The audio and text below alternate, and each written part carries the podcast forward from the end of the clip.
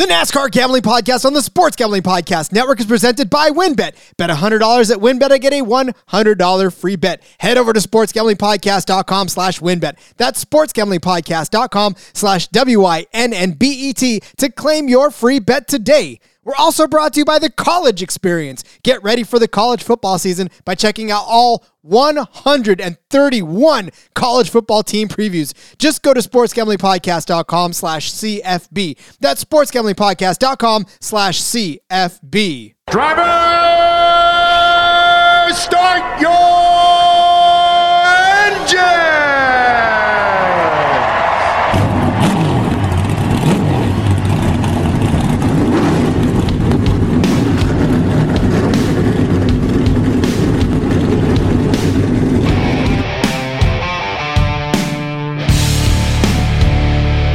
Strap in and pull those belts up tight as the Sports Gambling Podcast Network presents the NASCAR Gambling Podcast. I'll wreck my mom to win a championship. I'll wreck your mom to win a championship. With all the news and the best bets for your NASCAR weekend. It refrains me from not beating the out of you right now because you ask me stupid questions. But since I'm on probation, I suppose that that's uh, in- improper to say as well. If you could talk about racing things, we could talk about racing things. Now, here are your hosts, Rod Villagomez and Cody Zeeb. The question is not whether Tony Stewart would wreck your mom for a championship. The question is, would Kyle Larson wreck his teammate to win a championship? That is the question of the week. This is the NASCAR Gambling Podcast here on the Sports Gambling Podcast Network. He's Cody Zeeb. I'm Rod Villagomez asking the tough questions this week. Cody, welcome back, buddy. Hey, man, another week, another just amazing race of all the road courses. I think this one's been the most exciting so far, and we've had some pretty good ones already. So, uh, man, they just don't disappoint now it all sets up perfectly going into Daytona. Obviously, we'll get into that later, but here we are, end of the regular season finally. Well, and so there was talk on the discourse about how this could very well shape up to be sort of a, a ho hum type of a race where it'll be a little bit not as climate, uh, not as climatic, I suppose, as some of the other races that we've seen. But really, again, it just delivered. Like even though it wasn't the most action packed race of the circuit of the season, it still had tons of drama, tons of action, and a late race restart, which shook the whole damn field up. So, I mean, it was everything we could ask for as a NASCAR fan and more at this point. Yeah, exactly. Yeah, I mean, it kind of had a little bit of all of that. Like it started out with the drama with the rain, and are they going to start? Are they not going to start? Then they wait after lightning hold. Then then we get it going. It's on rain tires. Then it's who's the best strategy to get off the rain tires. Then it's some of these guys are sticking out and, and really waiting. And then there was a point for a while where it looked like okay, here it's settling in. This is kind of what we maybe expected with uh, Chase Elliott, Kyle Larson show. They're just kind of running away with it.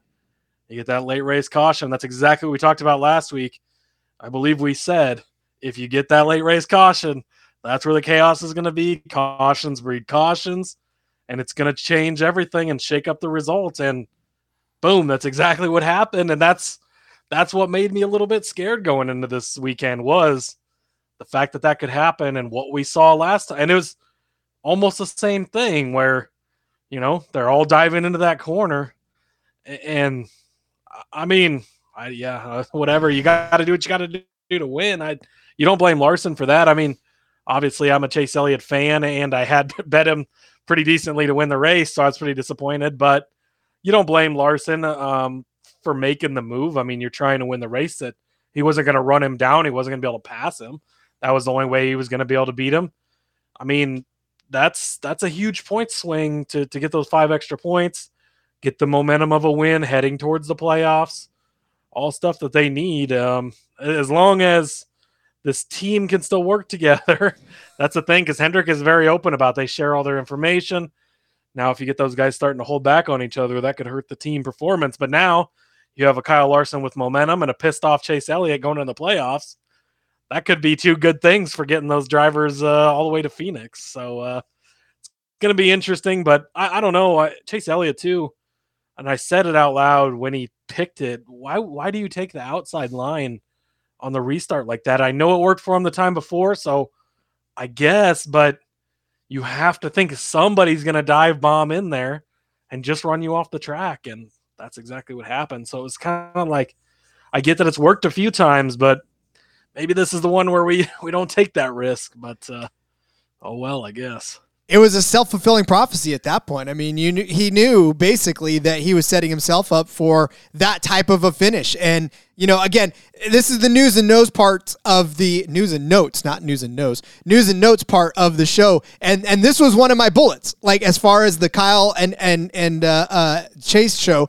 What really are we taking away from this? And when it came down to the end, you know, first of all, kudos to both of them for really just turning the whole thing around because we kept talking, especially last week when we were talking about the preview of this, as far as these guys obviously have been road course dominant drivers for so long and we were so used to seeing them always out front. But this season has yielded so many different outcomes on road courses that even at Sonoma where they were both dominant drivers and they still didn't finish the race either first or second. So it was just a matter of can they get back there again? Well, they answered that question and then some. But for Chase, you know, he he should have known that Kyle's racing hard for this win. There's just no way and kudos to him for his post race interview. As far as like, look, I, I just want to say congratulations to him, this team. Or even though you could see exactly through what he was saying, right? He was saying all the right things in that post race interview, even though God knows he wanted to put, pin Kyle to a wall and, and kind of knee him in the nuts. I, I think he was instructed what to say because if you saw the second he got out of the car, Rick Hendrick and Jeff Gordon were both standing right there. Yep. And if you, there's some video of them talking. Elliott's obviously not pleased, but it looks some of some of the lip readers. I'm not I'm not the best lip reader, but some of some people are saying that it looks like he said i'm i'm done with this shit. I'm over his shit or something and and then like you could see as hendrick turned around like he wasn't very happy for for having the car that just dominated the race and the other car that won the race. It was like oh boy here we go. I'm sure that was a fun team meeting today uh i mean elliott still uh, he comes out of the day with with the 15 points bonus points for winning the, the regular season championship goes into daytona with nothing to lose obviously. Now that's a 10 point swing on Kyle Larson. So if you look at it, Chase Elliott, obviously the favorite to win the championship right now. Kyle Larson is probably one of the next most favorited guys. Elliott loses five points, Larson gains five points. So if it comes down to a 10 point gap getting into one of these rounds between the two of them, this could come back to be a massive, massive thing that happened. And if you look at both of Larson's wins this season, Auto Club Speedway early in the season, uh, if you remember, Elliott was going had a big run to pass him for the lead, and Larson just slammed the door and about ran Elliott.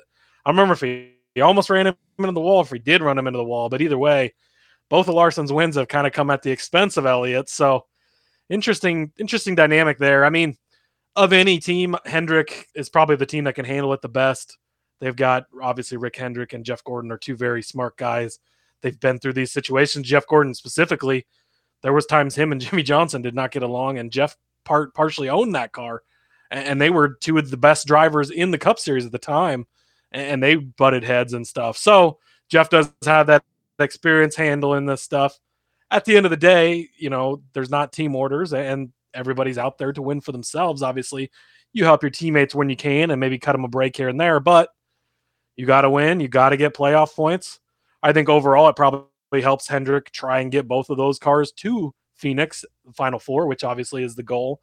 But it's definitely going to be interesting. I mean, you know, next week at Daytona, I don't know that we'll probably see them working together too much. Not that Larson's usually up in the mix anyways at, at super speedways, but uh, it'll be interesting to see going forward where maybe Elliott just doesn't cut him any breaks, and, and Larson's probably got to see that coming, you know, because it that's what's going to happen. Although it's funny because a lot of the revenge case scenarios that we seem to want to play out never really play out on the track as much. I mean, even with Chastain, we thought, oh, everybody's going to be beating and banging on Chastain this week because it's a road course. And we'll talk about that when we talk about our bets. But, you know, I, I feel like these drivers, they pick their spots. And then a lot of times we say, yeah, okay, they, they did it, right? They, they, they got their revenge. But did they though? Like, I mean, it was almost like just a matter of where they were on the track and you, you kind of don't have a choice but to make the choice that you made. So it's not necessarily revenge. It's just they aren't, like you said, Right. aren't cutting them any And- slack. and- And with these guys being teammates, I don't think you're going to see Elliott just go spin Larson out. I don't think we'll see that. Now there might be points where he doesn't help him, where he could have helped him, or or cut him a break where he could have cut him a break. You probably will see that because he obviously is pretty pissed off at the guy. But you know, now had that been Denny Hamlin that did that to Elliott, like then yeah, going in the playoffs, this is a whole different conversation because now the two of them are not going to be happy with each other. Elliott's going to feel like he owes them, And, and so I think it is different because of the teammate dynamic and because of how how close those guys work together. I mean, they had to sit in a meeting together today at Hendrick Motorsports for their, their weekly Monday team meeting. But uh, definitely, definitely an interesting, interesting day. But let's not let the fact that Chase Elliott is now the regular season champion, just without a doubt now, go uh, unnoticed because he did win the regular season championship. He is the regular season champion and a well earned regular season championship, by the way. Four wins, just dominant pretty much the whole season long as far as being up at the top in the front, being one of the more uh, consistent drivers, as we've talked about time and time again this season. So congratulations to Chase Elliott, your man, your boy, for uh, for claiming that regular season championship. And look, And when we talk about another about thing that's kind of funny too is is they say uh, they say that the racing gods even it out. You know, sometimes you steal a win here and you, you lose another one there. He stole a win at Pocono right after the disqualification, so maybe this was the the racing gods just settling the score this weekend and and getting it evened out. I, I did think that was funny, but to your point, yeah, I mean it's huge. Had he walked out of there with the win, he he'd left the day with 20 bonus points, uh, which is crazy, but still 15 is huge. Um, and then you have this this scenario where you know the the top couple of guys get get points paid out for the playoffs. There's a potential that you, you get a guy like Ryan Blaney, Martin Truex Jr. that finishes well in the points, earns those playoff points, but doesn't make the playoffs. Those points don't pass on to someone else. So those points are just gone, which is also an amazing thing. But Elliott, I mean, if the play, if the playoffs started today without factoring in Daytona, Elliott's got 40 playoff points. And, and, so again, if you're newer to NASCAR, you're not exactly sure how the playoff format works. There's four rounds in the playoffs. It's 10 races. So you got the round one is three races, round two is three, round four is three, and then you have the season finale.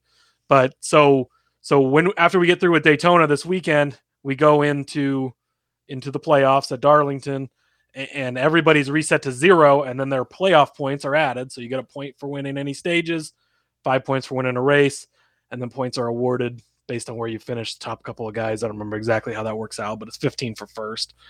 Um, so Elliott got that. So if a playoff start today, Elliott's got 40 points, whereas you got you know Austin Cindric would be last in the standings. He's only got six, so he's got a 34 point advantage on last place. You go through three races, three drivers get lopped off another three. So then after the first three, you can still accrue more playoff points with the stage wins, with the race wins. But again, the points reset after the first three back to zero, but your playoff points carry over. So he goes right back to 40 plus any other points he's added. So it gives him an advantage through each round, almost maybe a mulligan here and there if he doesn't get a good finish where he's not necessarily just knocked right out of the playoffs quickly, which as we've seen this season, that that could come in big time handy. So definitely a massive, massive thing to wrap that up. He doesn't have to worry about it going into Daytona. He gets caught up in the big one early. It doesn't cost him his regular season championship. He's he's already got it locked down, locked in, and uh, and does you know he can just kind of go race without a care at uh, at Daytona and try to grab some more playoff points and, and pad that cushion. What a beautiful thing! It'd be uh, interesting to see what he's uh, what he's actually coming in at going into Daytona as far as uh, the betting world is concerned. So we'll keep an eye on that. I on think that. he's going to be one of the favorites because you got the way so. he is at super speedways. I mean, Atlanta, he's I think he won both stages and the race, um, which which is the most recent super speedway. Now it's a little different. Daytona, Atlanta aren't exactly the same, but similar style of racing now with the new package for Atlanta and stuff. So Elliott's been very very good at, at um, super speedways. Almost won the Daytona 500. I think he was second last year. Um, potentially could have won that depending on where the caution came out after the wreck and stuff. But uh, so yeah, he goes in there just you know with a with a free free ride to do do whatever he wants and, and try to just get more points. So I mean, and there's a couple other drivers that are secure in their spot. Yeah, they'd like to get more, but you know they can push a little harder because they're locked in. So yeah, I mean when we when we actually preview the race uh, coming up, we will definitely be looking at all of those angles. But this is a show where we look back and we take a look at all of our bets from this weekend. There were a lot of good ones, a couple of not so good ones, but uh, yeah, we'll definitely take a look at those when we come back for stage two. But before we do, as we always do, let's tell you about WynnBET. We are also brought to you by WynnBET. And if you're thinking of joining WynnBET, now is the perfect time because new customers who bet $100, you get a $100 free bet. And if you're betting baseball, you got to check out WynnBET. Their reduced juice in baseball games makes them the perfect place to play MLB. Plus, WynnBET Casino is always open. It's 24 hours a day, and you can get a 100% deposit bonus up to $1,000. Also, Wynn just released their first QB with five TD prop bets. So make sure you get in on that. Plus, the other millions and hundreds of thousands of things that choose from. All you got to do, head over to sportsgamblingpodcast.com slash wynnbet so you know or so they know that we sent you. SportsGamblingPodcast.com slash W-I-N-N-B-E-T to claim your free bets today. Offer subject to change terms and conditions at wynnbet.com. Must be 21 or older and present in the state where playthrough WynnBET is available. If you or someone you know has a gambling problem, call 1-800-522-4700. Once upon a time, I would have a hundred tabs open when I was doing my research for all of my betting needs, whether it was NFL, CFL, NASCAR, whatever it is. I just had all kinds of tabs open across both of my screens, my laptop, my phone, trying to do research to put all of my efforts into giving good bets to you on the Sports Gambling Podcast Network. Those days are over because I have discovered one site that does all of that for me. I have one tab open now when I do my research. Which tab is that, you say? It is oddstrader.com.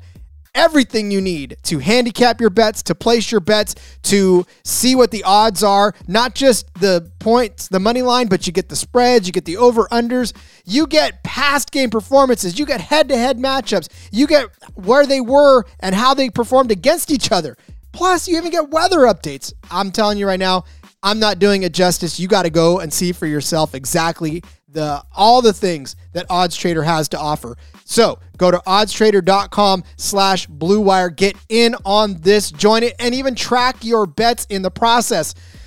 so much. Oddstrader.com slash blue wire. Odds Trader, the number one site for all of your game day bets. Run Your Pool is the home of competition. It's bringing sports fans and their social circles together. You can compete, connect, and make every game matter more. So if you're that person at the office, you're running your pool, you stress of trying to get it all together, the stress of trying to keep all of the stats and to keep all of the picks and everything. Don't worry about that. Now go to Run Your Pool. They will do it for you and help you to streamline the process. It offers every game under the sun from Pick'em, Survivor to fantasy pools. It's a one-stop shop for sports gaming with customizable features that you can't get anywhere else. More than that, we have teamed up with Run Your Pool to host pool a pool for our official SGPN NFL Survivor contest. So make sure you hop in now to reserve your spot. You can win $500 cash and a $250 gift certificate to the SGPN store if you win. Sign up today over at run play.runyourpool.com slash SGP. That's play.runyourpool.sgpn. Let's talk about Sleeper. It is the fastest growing fantasy platform today with millions of players. I know you use it for your fantasy league. I use it for mine. Cody uses it for his. In fact, we're using it for one right now. So, you know, get over there. It's just past 4 million users. And now you can win on Sleeper too by playing their new over under game first. In any sport, choose two or more players that you like. Pick the over and the under. If you pick correctly, you can win anywhere from two times to over 20 times the money that you put in. And with the NFL season and preseason already starting, Sleeper is the first sports contest game built into the fantasy experience. And the main reason why I'm excited about the over under on Sleeper, it's the only app where I can join my buddies' contest so we can all play together. It's got a built in group chat where I can see and copy my friends' picks with the tap of a button. It's insanely fun to write it out together. Stop what you're doing. Download the Sleeper app now to play their new over under game. Have fun with your friends and make some money on your mobile phone by joining our listener group on Sleeper at sleeper.com slash SGP. Sleeper is going to automatically match your first deposit up to $100. $100. Again, go to sleeper.com slash SGP. You'll get a $100 match on your first deposit. Terms and conditions apply. See Sleeper's terms of use for details. So once again, the trucks were off this week, and that meant that it left it up to the Xfinity and the Cup Racing folks to carry on the racing uh, over there at the Watkins Glen International Racetrack up there in Watkins Glen, New York. Some weather concerns on Sunday, but Saturday there was nothing of the sort. It was a beautiful day for racing, and uh, really one of the more, I think, uh, entertaining Xfinity races that we've had in a few weeks as well. Some twists, some turns, some cup drivers starting in, in the race to add a little bit of spice to it. Um, but overall, Cody, I was pretty impressed with this Xfinity race too. Yeah, just an amazing race. Um, again, we saw it both days where just super competitive, and uh, yeah, I mean the battling throughout that race. You didn't really have one guy that just ran away with it. There was points, you know, where where Byron kind of got pulled away a little, but the racing was good, and then obviously again late race cautions, bunched it up, kept it close, and uh, and, then it got crazy from there. So about how about Kyle Larson scoring the win both days without having the best car either day? It's you know pretty, that's pretty impressive. that's the thing too, and and obviously we'll talk about that when we get there. But um, yeah, that, it just had so much to watch all throughout the track, and there were so many things to, to keep an eye on. And you're right, the winner wasn't even the best car on the track, and the fact that he managed to stay out of trouble. That's what you got to do sometimes. I mean, racing's not always about being the fastest car out there. Racing is being able to put yourself in a position to be at the finish line when the checker flag drops in first place, whether that's pit strategy, whether that's managing to know that the people in front of you are going to get chippy and and get in, into the mix and to hold back a little bit. It's all it all factors into this. It's not just go fast and finish first. Sometimes there's a lot of finesse that goes into this. So yeah, I mean the the race and again. That's we talked about it last week, uh, and I picked the wrong guy. But uh, when I picked Justin Allgaier uh, 25 to 1 to win, I said he could be in position. How many times at this track have we seen first and second take each other out going for the win. And it happened again. That's exactly what happened at the end of the race. You know, Byron and, and Gibbs had the best two cars battling for it. Heck of a battle, just back and forth. And and Gibbs slipped up a little bit there, and it just it collected both of them. And there you go. The guy that was sitting in third took the win. Now, it wasn't the guy I thought it would be, but but it was the guy you thought it would be. So that's all that matters. so look, just for comparison, the 2021 running at Watkins Glen had 1,581 green flag passes. Last week's race had 1,735, almost a full 200 uh, green flag passes more on this track.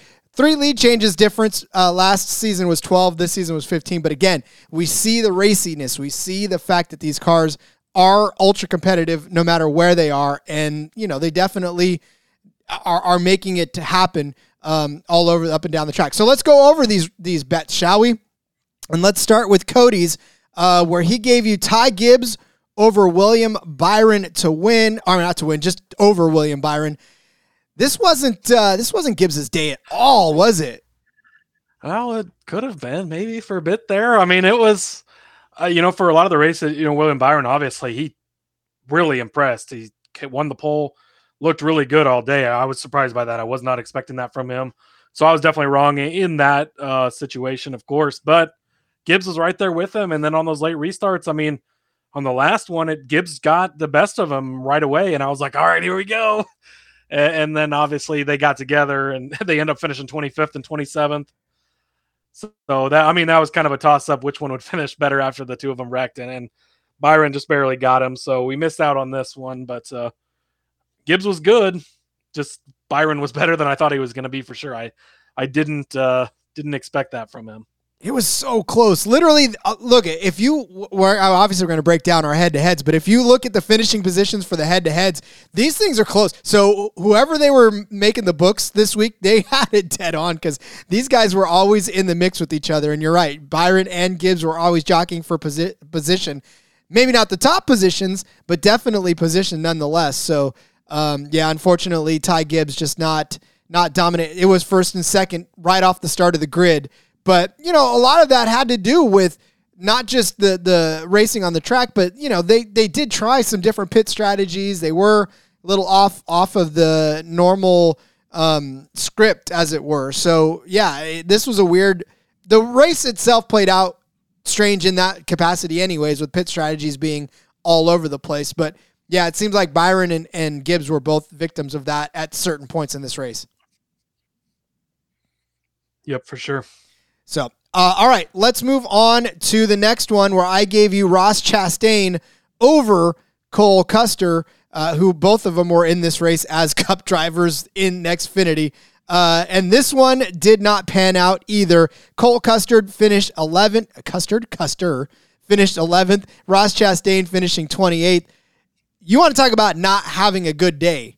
Ross Chastain did not have a great day at all. In fact, he got into it uh, early or later in that race too um, with the uh, what was it the 91 car or he was the yeah. Uh, no he got into it later on but yeah he just he could not finish the race well. Custer did damn good uh, overall in this race too. Yeah custer and he, he kind of recovered too because he was i mean he spun out early and then you weren't really sure if he was even going to be able to keep going.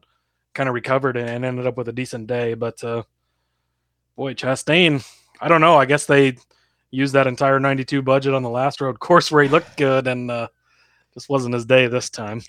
no, it was not. Uh, and that's the thing too. Like he didn't look good all day long. He wasn't even in the mix at all. So it was it was just difficult. I mean, and then like I said, pit strategy because Chastain was out toward the front late because he was running late, late, late, and he thought, okay, but he had to come into pit. Came into pit, never got back into the mix after that. So um, just yeah, a rough that, that, makes it hard to track your bets during the race when we got all these strategies going on. I'm trying to figure out, okay, he's beating him right now, but I don't think that guy stops. Where's he going to come out when he does stop? Like, what if we get a caution? Man, it just, which keeps another thing that keeps it fun. Again, the race within the race, all these different strategies and you know different tires and gas and and waiting and stopping early and switching tires and everything is just yeah, it, it was great, great weekend for all of that stuff. A great weekend to just start seeing cars that weren't necessarily up front anytime, just up front for the most part in that, especially in the. Cole Custer led a little bit on Sunday for a while. Exactly. See? Uh, all right, so let's move over to the next one. We both gave you actually uh, Josh Berry over Sheldon Creed. Man, you want to talk about close? So close, so close. Sheldon Creed finishes eighth. Josh Berry finishes ninth. right after him. Yep. I mean, I, I would say we were pretty much on track with this as far as we thought they would both have a good day. I, we said that. We just didn't see Creed. You know, they've not proved that they've been they can finish these races, and props to them. They were able to finish it, and they've been able to finish a few more here recently. So maybe they're starting to get better and starting to figure things out. Um, but Berry again, another solid run for him on a road course for for being a guy that's not really driven road courses but being a veteran driver that knows what he's doing, he gets another good finish. They were kind of swapping that position back and forth late. I kept watching it. I'm like, oh, get back around him, get back around him. He didn't quite do it, but uh, finishing back to back, obviously, sometimes the books are really good at making these head to heads because uh, they were really close, obviously. well, and that was the thing too. As the the pit strategies were playing out there toward the end of that race, that's where it kind of got shuffled too, and that where Berry was outside of even the top ten for a while and and we were like, oh man, what you know, if a caution comes out now, obviously that may make Berry's job a little harder. Creed was behind him. Creed caught up. Creed passed, and I was, you know, we we just had a lot going on back there watching the ticker pass the tenth position, and then of course everybody pitted, and then they both got into the top ten, which was the next bet as Berry as a top ten finish. Obviously, he finished ninth, which was just on the cusp of that. But again, you were keeping an eye on what was going on, and then of course up front when the when it was all said and done and the two cars sort of uh, took themselves out, Berry slid right back into the top ten, and you know we we cashed that bet. So. Whew, that was that was a last lap thing, even too, for Berry to get back yep, on that. Yep. Hey, take it any way you can. And again, we talk about this is one of those guys that he can put himself in position to cash that kind of bet, and it worked out this time. So you know, when you miss the, the five to one on Sunday because you pick the best driver who dominates the entire race and he gets wrecked at the end, you'll take the one on Saturday that was plus 300 that you maybe just squeaked out. That's how it works. Yeah. I mean, you want to the uh, the racing gods, you know, taking one from you and giving one to you, right? It all evens out. I'll take it, man. I that's what I'm saying. I just don't care. I'll take it. That was that was a gift. We got that one. That was a plus money gift too. Uh, plus three hundred, I Yeah, believe plus- it was. plus 300. So three to one. That's that's pretty good. I mean, that's almost hitting. Uh, that is hitting the winner basically because you hit that too. But uh, Yeah, yeah, my two winners, Chastain. We already talked about him. He just, you know, I again, my my thought here was just kind of pick one of the better guys that's not such short odds because you just got to pick the right guy. Um, luckily, we had you for that. Uh, Allgaier, twenty five to one, man. He got he had to start in the back with Larson, and by like lap three, they had moved up like twenty positions already. They were cruising through the field. He was hanging right there with Larson, who eventually wins the race. So you know he get he gets taken out or took himself out, whatever it kind of happened there within the first like three laps of the race. That was sad, but I think again at the odds he was at with the finishes we've seen him get this year, he could have easily been that third place car instead of Larson. Those two guys wreck, open up the, the door for him, and he's right there to take the win. So at 25 to 1, I would definitely place that again. Hard to know what what, could have happened, obviously, when we get taken out that early. You're not really going to see much, but he'd at least been moving through the field and sticking with Larson through that part of it. So I think he just pushed a little too hard and kind of overshot it and, and ended up taking himself out. yeah. Four laps in, not a good day for Allgaier, only because we didn't get to see it, and we probably could have seen it, like you said, and unfortunately we didn't. But we did see Kyle Larson win. Like I said, doesn't matter how it happens, just matters that it happened. And Kyle Larson managed to find himself in third place at the end of the race. First two cars spin themselves out, going hard at each other. Kyle Larson's there, never looks back after that. Of course, he did have AJ Allmendinger nipping at his heels uh, toward the end of that race, and maybe if it were three or four laps more, we may have seen uh, Allmendinger make his way up past Larson. But uh, it ended where it ended, which meant Larson crossed the finish line in first place and cashed the plus 300 bet, which is exactly how we saw it happening because it's Kyle Larson, and Kyle Larson remembers how to drive race cars. And I, you know, it's funny, Cody, because I was on uh, Full Tank Phil, uh, with, you know, Full Tank with Phil earlier, and we were talking about Kyle Larson, and I, I said, not only is time running out on these guys on the bubble of these playoffs, but time is running out for Kyle Larson as well to prove that he belongs in the playoffs. Time is running out for him to and his team to show that they are still a dominant force in the in the sport, regardless of what their finishes have shown lately. So this was one of those dates where he had to get back on it, and he got on it, and then he got on it again. So like, I'm not I'm not saying that sig- uh, signaling that Kyle Larson's back, but this went a long way, I think, in giving him confidence to be able to take not just the Xfinity race, obviously, but the the Cup race as well. No, it's massive. It doesn't matter how you get it. Getting to victory lane, putting yourself in position to be there to be the winner. He's the winner. It doesn't matter that he didn't have the best car. He put himself in the right spot. The right things happened in front of him, whether that was two guys taking each other out or him shoving the other guy out of the way. But the right things happened. You put yourself in position. You cross the line. You're the winner. You look back in the record books. You won. You're in victory lane. You get to kiss the girl. All that. So he he did it, and he did it back to back days right before we're starting the playoffs. That has got to be a huge confidence boost to him. He knows he can get it done. The guy won 10 races last year, plus the All Star race in the Cup Series. He goes out on dirt, wins three, four, six times a week, then comes and does in the Cup Series. He struggled a little, but a confidence shot like that to a guy like that who knows he can get it done, he's the defending champion. That's a huge boost going into the playoffs. So big for that team, and it helps the whole team. I mean, it makes that team number five team more confident. If we get these pit stops done, our driver can get it done. They know that. And uh, actually, I was trying to think. I think it was his team. No, I can't. No, I'd have to look that up. But one of the team Hendrick teams, they swapped out the pit crews this week, and I feel like it might have been Larson's, which could have also helped. But um, anyways, I'll, I'll have to go back and find that because I can't remember now if it was him or Bowman. I think it was his team. But but either way, the confidence gets built from that, and um and so yeah, it's huge. But yeah, props to you for hitting. I mean, two plus three hundred bets on just in the Saturday race alone. Good way to start the weekend. We were kind of on the wrong side of some of the head to heads, but we talked about that going into the weekend. How tough it is out these road courses, especially lately, and, and how much we didn't really love everything we looked at. So, you know, hopefully you went a little lighter and, and then played the long shots and, and and cashed on those and ends up with a positive day for you.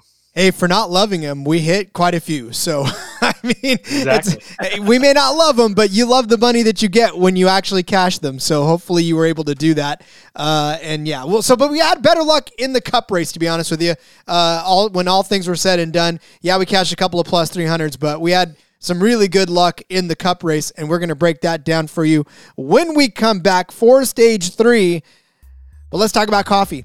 I like coffee almost as much as I like NASCAR. I really do because coffee keeps me watching NASCAR and keeps me awake to watch and talk about NASCAR. But not just any coffee, not just any coffee off the shelf. No, it's trade coffee. Why? Because trade coffee is personally customized for me. I get to drink the coffee that I like and not just have to settle for anything that is put in front of me. Trade coffee gets tasted by all of the employees that are tasting there so they know what you like, they know how it tastes before they even talk to you. They have sampled, they have gotten nitty gritty with the coffee. I, I can't even tell you. It just is amazing stuff that they're giving you that they know what they're giving you. They keep they test thousands of coffees to keep 450 kind live and ready to ship every single day. Look, I know that there's no perfect cup of coffee, but there is a perfect coffee for me, and Trade's human powered algorithm will find it for me. But they'll send me freshly roasted beans from 60 countries of the best craft roasters in the world. Plus, if I don't like it, they're going to work with me. They're going to talk to me. They're going to walk me through the process of actually finding a coffee that's better. And they're going to send me one for free. They're going to replace it for free. Trade has delivered 5 million bags of fresh coffee with more than 750,000 positive reviews. So, right now, Trade is offering new subscribers like you a total of $30 off your first order plus free shipping when you go to drinktrade.com slash sgp it's more than 40 cups of coffee for free. Get started by taking their quiz at drinktrade.com slash sgp let trade find you a coffee you are going to love. That's drinktrade.com slash sgp for $30 off. When i was five years old i am a, of hispanic descent. When i was five years old i looked at my grandmother and i said grandma i don't need to learn how to talk spanish because i i don't need it. And my grandma wanted to teach me I didn't learn. I'm 46 years old now, and I still have not mastered the language that I grew up supposedly having to speak. Well, I can fix that. You know how I can fix that? I can fix that by using Babbel. It is a 15 minute lessons a day to make it the perfect way for me to learn a new language on the go. Plus, you can use other language learning apps for AI, but Babbel, their lessons were created by over 100 language experts. Their te- teaching methods have been specifically proven and scientifically proven to be effective. So with Babbel, you can choose from 40, 14 different languages including Spanish, French, Italian, German, whatever else. Plus, Babbel's speech recognition technology helps you to improve your pronunciation and your accent. Don't just learn how to say it, learn how to say it properly. So many ways to learn with Babbel in addition to lessons you can access podcasts, games, videos, stories, even live classes. Plus, it comes with a 20-day money back guarantee. So start your new language journey by going with Babbel. Right now, save up to 60% off your subscription when you go to babbel.com slash SGP. That's B-A-B-B-E-L dot com slash SGP for up to 60% off of your subscription to Babbel. Language for life.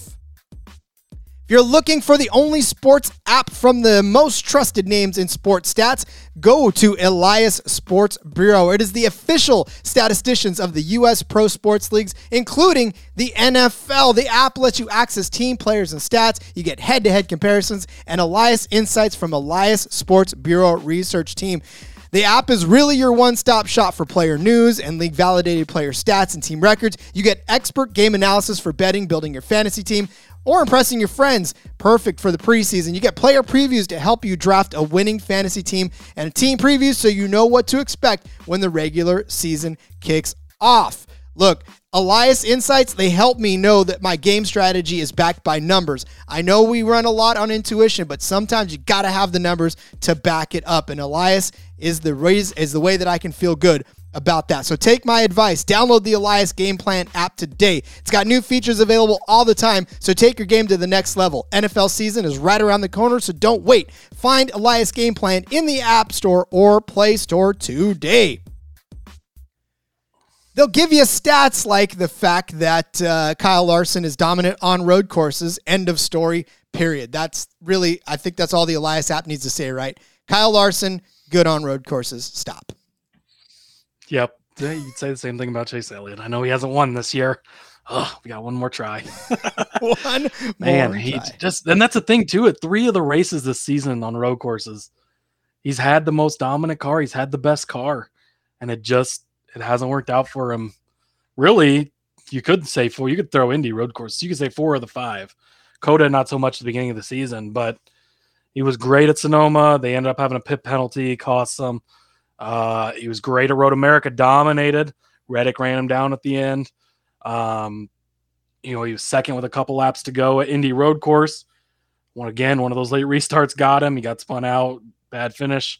And again this weekend, absolutely dominant, best car out there, no question about it. And again, just just can't figure it out, but that's all right. I mean, you said he's got he's got another couple of weeks to do it, but look, the drama for this race, Cody didn't even it didn't even start before the race even started. It started well before that, where we had several good cars go to the back of the field. We almost start. In fact, we made a joke about it in our Discord channel that so many cars are going to get sent to the back that it's basically just going to reset the field, and they'll all just restart where they started anyways. So you had Kyle, Restart, yeah, exactly. yeah, it was like all of a sudden, boom, this car has a problem. Oh, this car has a problem. Oh, this car is having a problem. yeah, It was, yeah, there was quite a few cars got sent to the back before the race. Then obviously there was the lightning issue. Um, you know, can't race in the lightning. Then the rain issue. They can race in the rain, but there was too much standing water. After COTA last year, where Martin Truex and whoever it was that got into him, you didn't want to see that happen again. So it was like, man. But luckily, they were able to get things going and uh, start on rain tires, and then obviously transitioned out of that. We saw some some good performances by some guys. Michael McDowell had a great day. Looked like he had a, a car that could possibly win at some point. Uh, ended up there at the end again. Larson and Allmendinger won two both days.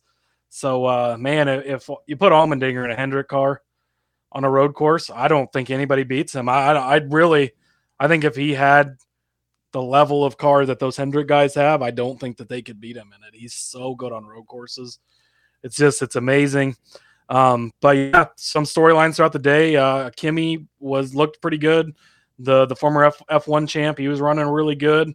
For a while, he was in the top ten. He was racing head to head with Chase Elliott there for a bit. Uh, obviously, he ended up uh, a result of of someone being chastained as Chastain got into Austin Dillon, and then uh, chain reaction kind of forced him off the track. Ended his day, but uh, yeah, it was it was a great race. Again, just storylines throughout the day different drivers doing well, all the pit strategies and different things, the changing of the tires, uh, and all those all those big calls. And you know, some guys only getting fuel and having to pit earlier, so they didn't have to wait so long. Just you know, uh, open cautions fall. Everything everything about the day was exciting. You were constantly you know caught up in the race and what was going on. There wasn't really a lull in it. So another another great Sunday. Another great Sunday. Yeah, and that's the thing. Kyle Busch sent to the back. Christopher Bell sent to the back. William Byron sent to the back. Ty Gibbs sent to the back, which he was already kind of there anyways. Cody Ware and Kyle Tilley. Uh, and then Daniel Kvyat, which was the other uh, first time driver in there. So, yeah, tons of cars getting sent to the back even before. And, and again, good cars. And Kyle Busch and Christopher Bell and William Byron, all those guys getting sent to the back early. And yeah, I mean, there was action all throughout the race. People getting chastained left and right. Uh, even Todd Gilliland was riding in the front for a half a second. Oh man, like, that was tough break, no pun intended, for uh, for Gilliland. He man, he was running so good, and then yeah, something broke in the suspension and cost him. But he he looked really good. I mean, he's not necessarily had the best season, but he's you know the equipment he's in. It's a little tougher, but uh, he's done real well on the road courses. He had a top five at the Indy Road Course. Obviously, some of that was strategy, and some guys had pitted and stuff. But be up front, leading the race for a little bit uh, was was cool for him until until he had that issue and and things went sour for him. Indeed, I was a rough wreck into the wall or the tires, which was kind of scary, but everything was good there. Those tires, man, crazy. But yeah, Yeah. Uh, Yeah, there was a couple hits into tires this weekend. Yeah. I mean, Hemric on Saturday buried his car pretty deep into him, and and they, it's amazing they've got that stuff figured out. I, I mean, even you look back to 2000 when Jimmie Johnson's wreck, mhm. and we had talked about that in the Discord, uh, and that had come up, and just man, it's amazing he can look through that, a- and he hit so hard. But yeah, it's it's amazing what they've done with safety and how they've figured out how to slow these cars down and stop them without getting guys hurt. So it's great to see. All right, several of our bets hit on this one, and it began with Austin Cindric over Ross Chastain. We talked about it exactly the way it played out. Chastain drove a very difficult race as far as trying to uh, stay out of people's rear ends, and unfortunately, he didn't do it, and just caught himself up in it, and and once again uh, made somebody angry on the racetrack. And Austin Cindric did not. So, in fact, Austin Cindric finished in 13th. Ross Chastain finished in 22nd. Uh, but, you know, again, Ross Chastain caught up with the 91 there on lap 46 and basically killed this head to head for himself, but cashed it for Cody. So, yay. Yep. Yeah. And my only minus 105, you know, it, you didn't really have to pay much for it. And uh, Cindric didn't have as good of a day as I thought. I had picked him to win also later on. We'll get into that. But uh, not as good of a day, but it was more on just fading Chastain. You don't know what's going to happen. He's going to find a way to get in trouble. And again, he found a way to get in trouble. So you, you just, you know, sometimes it's going to be better to fade him.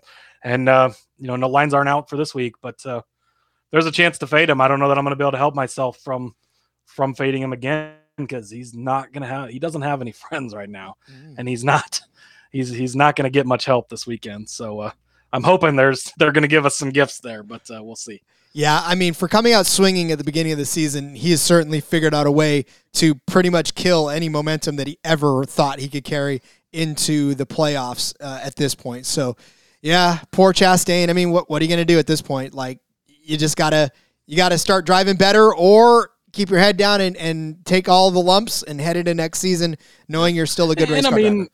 you know, it's a guy who's not been in this position before. Uh, Last year he was in the 42 car. I mean, he's been around. He's been around a long time. Chastain has. He's he's look at his career starts in NASCAR. He's got a ton of them. It's just this Alex Bowman story. We've seen some of these guys. They they're just sitting in really shitty cars.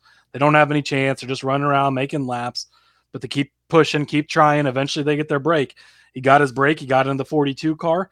It was decent. We know that car's not the best, but now he gets in elite equipment, and he showed us that the first half of the season, dude is fucking good. He knows what he's doing. Now it's kind of gotten a little bit out of hand, and he needs to to rein it back in a little bit. Um, but again, a, a guy who's not been in this position, he's not been in good cars before. He doesn't know how to run up front. He doesn't know how to race with these guys, and, and so it's a big change for him to to get moved up into something like that. And he's just got to learn his way through it. And all these guys have been there. We've seen the Kyle Busches, the Joey Logano's, the Kevin Harvicks.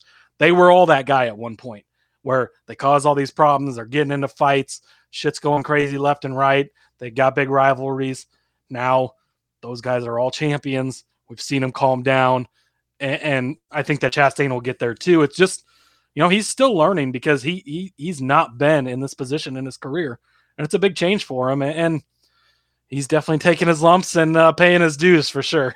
Hell yeah, he is. Well, somebody that is used to running up front is AJ Allmendinger, and he was in our next head to head with Chase Briscoe. Obviously, we documented AJ Allmendinger second in both days. Second on Saturday, he liked it so much he did it again on Sunday, uh, and he finished second. Briscoe finished 25th. Look, Briscoe led seven laps here, so it wasn't as if Briscoe was a bad. I mean, but pit strategies and all that stuff that was going on, um, Briscoe just kind of got caught up in that, and then. Also, uh, he kind of got caught up in a little bit of an incident as well. It wasn't necessarily a gigantic wreck, but he got shuffled to the back of the pack too, ending up 25th position.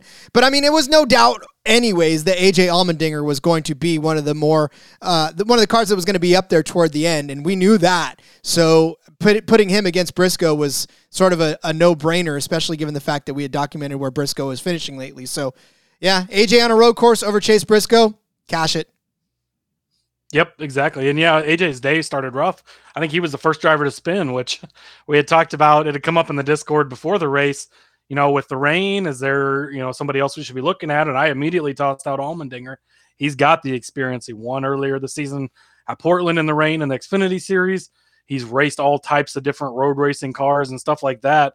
So then he comes out and spins right away, and you're like, oh shit, man, what's going on? But like he does, he recovers, proves he's one of the best road course guys out there. Uh, so yeah, I think this was, and again, at just minus 105, again, you're not really paying anything for a bet that kind of lopsided in the end when you look at it. So another one we were on the right side of. And uh, on that same thing, top tens have been rough this season for odds. Like you've not been able to find much good stuff. WynnBET gave us a good one this week, and Chris Buescher minus 108. Uh, too hard for me to pass up with what he's done on road courses. I thought he'd maybe have a chance to win. He uh, he wasn't able to win, but squeaked out a ninth place finish at the end there. I was sweating that one a little bit, but uh, ninth place cashes that top 10 and I'll take it. So uh, yeah, we got we hit Buescher there at uh, minus 108. Yep. And that was another close one too. That one took until the last couple of laps too to, to play yep, itself it was, out. It was real close. yeah. Yeah, he was just outside of the top 10, but he was running inside the top 10, then got pushed outside of the top 10 and then got kind of muscled back, back, into in. it. Yep. Yeah. So it was a yeah, sweat. You were definitely sweating on that one a little, but uh, again, cash is a cash. Cash is a cash. Hey, one thing you weren't sweating was Joey Logano over William Byron. Byron, as we talked about, got pushed to the back just before he even got started. So uh, this was not probably going to be his day unless he found his way up to the top. Joey Logano finishing third in this one, William Byron finishing 22nd. But here's the thing Logano started in 20th as well, so you can't necessarily blame too much on the starting position because Logano found his way all the way up to third from 20th. He, he played the right strategy cards. William Byron, for the second day in a row, kind of didn't. Yeah, and I mean, going later on, and obviously we give this out earlier in the week. Going on later in the week, all of a sudden William Byron looks like one of the best road course racers there is on Saturday, and you're like, oh boy! And then he qualified good for Sunday's race, and I'm like, man, he might actually have a chance to do something today. And then, yeah, like you said, started at the back. He wasn't really a factor all day. You didn't hardly see him. Logano, just one of those guys that even though they don't talk about him all day, all of a sudden at the end of the race, he's just up front, puts himself in that position. Um, another one of the guys that we talked about in the Discord with the strategy stuff, his crew chief, Paul Wolfe, back through his days with Brad Keselowski, now with his days with with Joey, is a good strategist. A really, really the whole Penske, all the Penske guys are very good at their math, at their figuring stuff out, at their calling strategies, trying things. We've seen it with the 12 car a couple times this year. Hasn't paid off in a win, but they've put themselves in good position. And again, Joey Logano, I think, was a benefactor of that. Good strategy. And again, he's just one of those guys, as young as he still is, he's one of the grizzled vets that's been around long enough that uh, just finds a way to put himself in in good position. And yeah, so you you cash this one again, another good one. I liked it. I liked it a lot, so I did it. Uh, but yeah, so then we had uh, you had Ty Gibbs or Bubba Wallace as the top Toyota. Ty Gibbs, obviously, like we said, moved to the back, not necessarily, but that was a long shot one, anyways. That wasn't one that you were necessarily. Yeah, and these were, I mean, this was, yeah, you know, looking for chaos almost. So ten to one for Gibbs, uh, fourteen to one for Bubba, top Toyota. We talked about it. Toyota was not going to perform well. Some people don't listen to us, but we told you. Christopher Bell, he finished eighth that starting in the back. He actually had a really good day. But other than that, I mean, Denny Hamlin 20th. That's nothing to write home about. Ty Gibbs was right there in 26th. So if Bell doesn't have a great day, you you know, I guess then Truex was 23rd, but but again, Gibbs was right behind those other two Toyota guys. He could have easily, and again, if, if Bell gets caught up at the end there, things mix up a little. It was a long shot, so you know it's a long shot for a reason, obviously. But Bubba ended up uh, missing missing the last couple laps after a suspension issue, but uh, so so he was kind of out of it. But again, long shot. You were kind of just hoping for chaos at the end there. Maybe one of these guys squeaks it out. Didn't quite get it, but but again, we're pretty on track with Toyota is going to suck in road courses.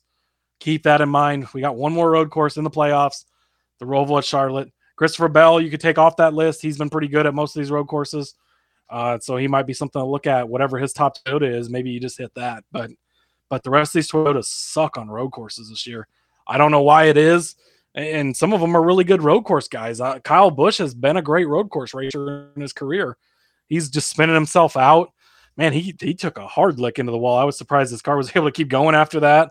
But but you know Ty Gibbs obviously he's new to the Cup Series, just kind of filling in, not really his car and stuff, but he's a good road course racer. Truex, before it became the Elliott and Larson show, before it became the Elliott show on road courses, Truex was winning a bunch of road courses, and and it was Truex and Elliott for a long time, and he's really fallen off. The whole Toyota thing has just fallen off. So I feel like there was still good value in taking these ones, longer shots, obviously, and we missed them this time, but. uh I think we were still on the right track with with what could have happened. Well, you just rattled off two of the names that were in Group C, in which I picked AJ Allmendinger to win. Christopher Bell obviously finished eighth. Uh, Chris Buescher was in the ninth position, and then Martin Truex Jr. fell to 23rd. That was Group C, and AJ beat them all because AJ finished second. So uh, that was a that was a good bet there, and he was at plus 200 to win that group. So you almost got him at the same odds to win the Xfinity race for Kyle Larson last uh la- the week day before. So yeah, AJ Allmendinger obviously uh Bell and Buescher were the only two that kind of scared me at all at all. And so but with AJ finishing second, obviously that put that to rest. So uh, that cashed for us at plus 200. So good good bet there overall. Yeah, another good one from you, Rod. Another plus money one on the weekend.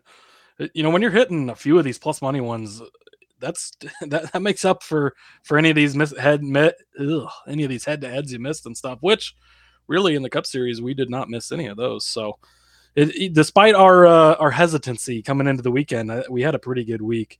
Uh, my next one again, another kind of longer shot. It was plus six fifty. AJ Allmendinger, Austin Cindric, top five. Got the AJ Allmendinger part of it right. He was second. Cindric uh, 13th. So not necessarily uh, just wasn't the day that I kind of expected from him. I, I, thought he'd be a little better. Been really good here in the past on the Xfinity cars. He's been good in the Cup cars on previous road courses. Still a good day finishing 13th, but just wasn't his day to to get on the top five. The AJ part of it was right, so we were halfway there, but again another long shot just kind of throwing a couple darts at the board hoping to hoping to hit one of those but missed out on this one too. Yeah well this other dart that i threw at plus 350 for a hamlin top five was not even Told close. you it, yeah Told you were right. you were right. Look he finished in 20th position again, I, I, I look. yes at the end it could have happened man. It, it really it's still at plus 350 still wasn't a bad bet to make. No. Because it could have been more chaotic. We could have seen more restarts. And that's what we saw at the Indy road course with him. He was like 30th, and then you know two, three cautions, and all of a sudden he was in the top 10 or wherever he finished, and it was like, wow, he just happened to survive through them. So I, I don't think you were necessarily wrong there. We we, we kind of knew Toyota was going to suck, and it was a long shot for a reason but but I think it was still a good bet. Yeah. Well, again, he, his high position was 13th. He wasn't even anywhere near the top five all day long. So we just won't. We may go back to fading Denny Hamlin and, and calling it a day. So uh, I don't know about that going on to the ovals. we'll, we'll see. even I don't know if I want to fade Denny at this point. Uh, all right. So speaking of uh, of winners and stuff, uh, you did have Chase Elliott to win. You also gave Cindric and Buescher.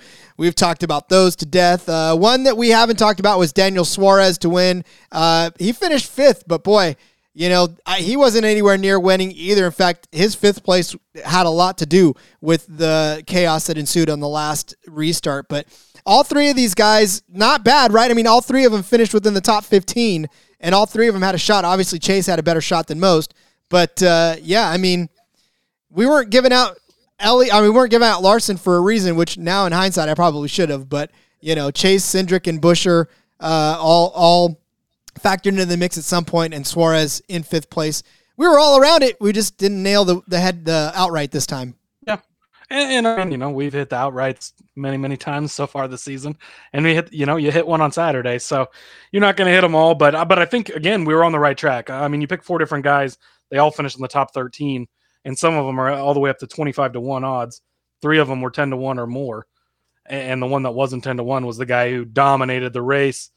And had there not been late cautions, almost undoubtedly would have won. I mean, you saw Larson kind of catch him while Elliott, you could tell, was saving and then Elliott was like, okay, time to go. And all of a sudden it was a three second lead again. It, it just, he was better than anyone. We are on the right track again with that. I was very sad again, but uh, it happens. And uh, I'm still going to bet on him when we go to the Roval in a couple weeks. So uh, just go ahead and place that bet now. hey, and he's called it too. He, he knows he's gonna he's gonna call it. So I'll know which one to look at for on the bet sheet when we when we set it up. Yep. So again, overall, a very profitable weekend. To be honest with you, if you bet a lot of these, you you were walking away with a pretty decent chunk of money in your in your wallet and your account. So. Uh, again, hopefully you enjoyed the weekend of racing as much as we did, and hopefully I've been told, Cody, that, that people enjoy this this take, this show, because they don't get a chance everyone or, or to see people actually be held accountable for their bets. So uh, the fact that we're doing this is is uh, good for betters because at least they know that we hold ourselves accountable for any advice that we give out. Yeah, absolutely. I've gotten a lot of good feedback on this, and it just again it helps us through our process of walking back. Why did we take this? Why did we do that? Maybe that wasn't the best decision, or maybe it was a good decision, even though it didn't pay off. Maybe we would do it again for this reason, or you know, maybe we should start looking at this guy for this next track that's similar, stuff like that. So I think it all helps out. We're holding ourselves accountable. You know, sometimes we make bad bets or don't win things, and, that happens. Um, we've had some pretty good weeks here lately throughout the summer, so it's been good. We're headed to Daytona next week, so uh, you know, as always with super speedways, tread lightly. Although, knock on wood, we've we've hit hit pretty good on super speedways so far this year. So fucking close to Corey LaJoie, two fifty to one at Atlanta, but uh, oh well, I'm still mad about that one. But uh, yeah, man, I'm oh man, this coming weekend, it's gonna be a lot of fun. It's uh, this is it. This, this is it. It's uh, time to time to punch your playoff ticket if you don't already have it punched. Well, and we have two days to break it all down for you, which we always will. We'll come back tomorrow with the betting episode, and then, of course, the next day with the DFS episode. So, Cody, let's go ahead and put a bow in this one. Why don't you tell everybody where they can find you on social media? Yep, you can find me on Twitter at Husker underscore Zeeb. Got a ton of stuff going on there. Uh, obviously, football's ramping up, so we got some stuff going on there, and, and with racing, F1's back this weekend. Uh, IndyCar's got a couple races left in the season. They're off this weekend, but but they're up the next two weekends, so I'll have stuff with that. Uh, Xfinity back again this weekend, so I'll have an article with the Garage Guys later this week. So yeah, just follow me on Twitter at Husker underscore Zeeb, and then follow the show as well on Twitter at NASCAR Gambling. Indeed. Follow me on Twitter at RJ Gomez. Make sure to find all my stuff on the Sports Gambling Podcast website, as well as the Sportsbook Review, where I contribute for NASCAR and CFL. Make sure to join us tomorrow for our betting episode as we break down Daytona for you and give you our favorite bets as we always do. But until that time, thank you guys so much for listening. As always, join us in the Discord, uh, sg.pn slash Discord to join us in there in the NASCAR channel. Have some fun with us, uh, talking crap on Cody. And, uh, you know, that's what they love to do in there. But, anyways, we'll see you guys tomorrow. And until next time, ladies and gentlemen, let's go racing and let it ride.